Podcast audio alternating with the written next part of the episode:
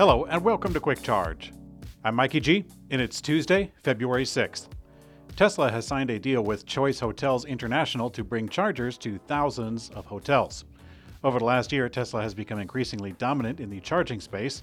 It's not like it wasn't already, but with the NACS becoming the standard in America, the release of the Universal Wall Connector has contributed to that too, so Tesla is now pretty much top dog for the foreseeable future. After signing 20,000 unit deals with Hilton Hotels last fall, today Tesla has secured another charging deal with the hotel chain Choice Hotels International.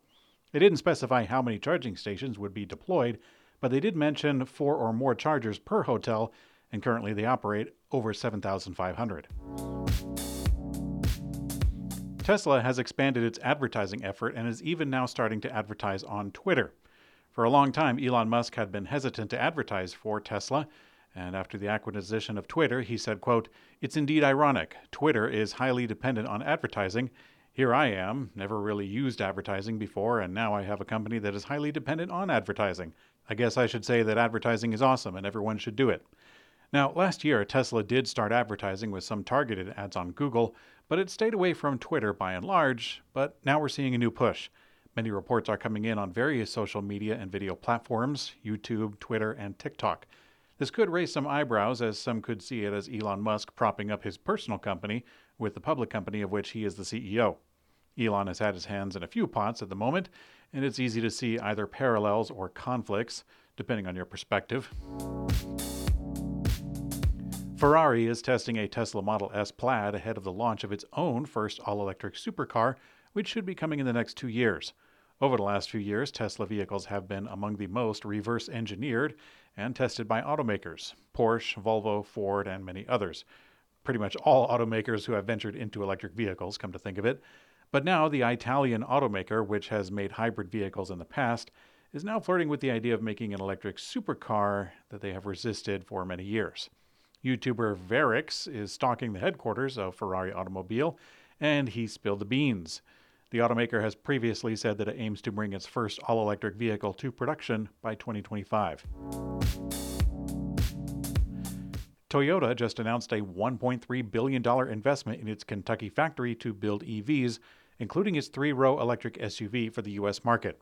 In October of 2023, Toyota announced that it would invest an additional $8 billion into its North Carolina EV plant, which was first announced in December of 2021 this to make batteries for its EVs and plug in hybrids.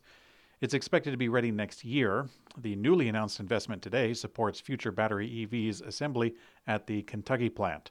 It's also adding a battery pack assembly line with batteries being supplied by Toyota Battery Manufacturing North Carolina.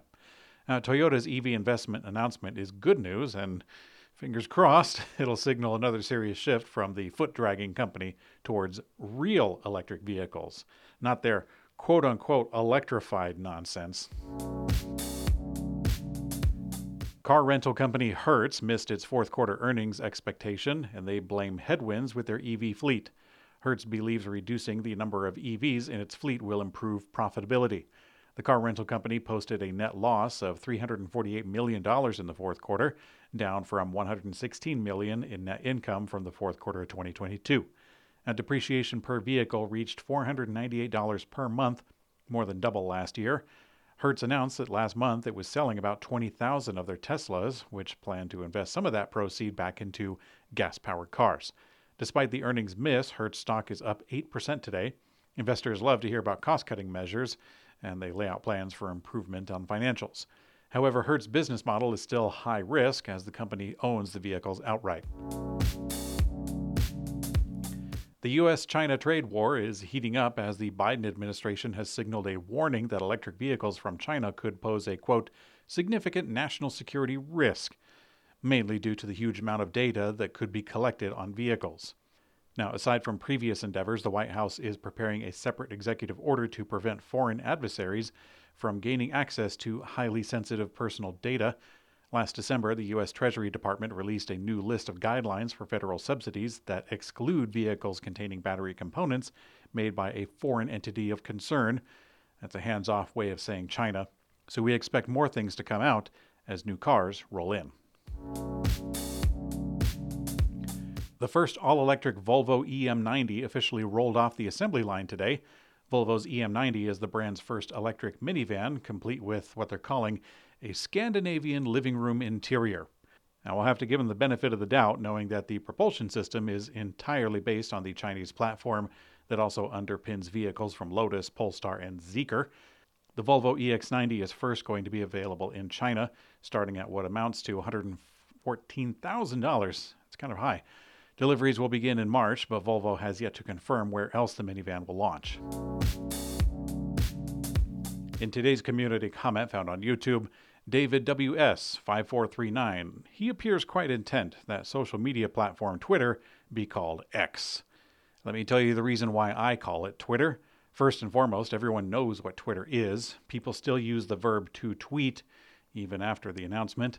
After that, the main reason why I call it Twitter is for clarity. Actually, the same reason that I used the two word phrase front trunk instead of cramming it together as one word, frunk. Many listeners on this podcast enjoy it without the video version, and single syllable words are easily misunderstood when all you have is the voice to rely on. The letter X is certainly shorter and fits into the very platform quite well. However, when relying only on the voice to convey meaning, shorter is usually not better. Unique New York, sleek chic seeks, chic sheep shears. Now, I intentionally just said that tongue twister without any context. If you heard each word of that without having to replay it a second ago, then my hat is off to you, good sir. Thanks for watching Quick Charge. You can find me on Twitter. My username is Mikey underscore electric. By the way, I am aware of the irony that I work for a company called Electrek, which is audibly mistaken for the word electric constantly.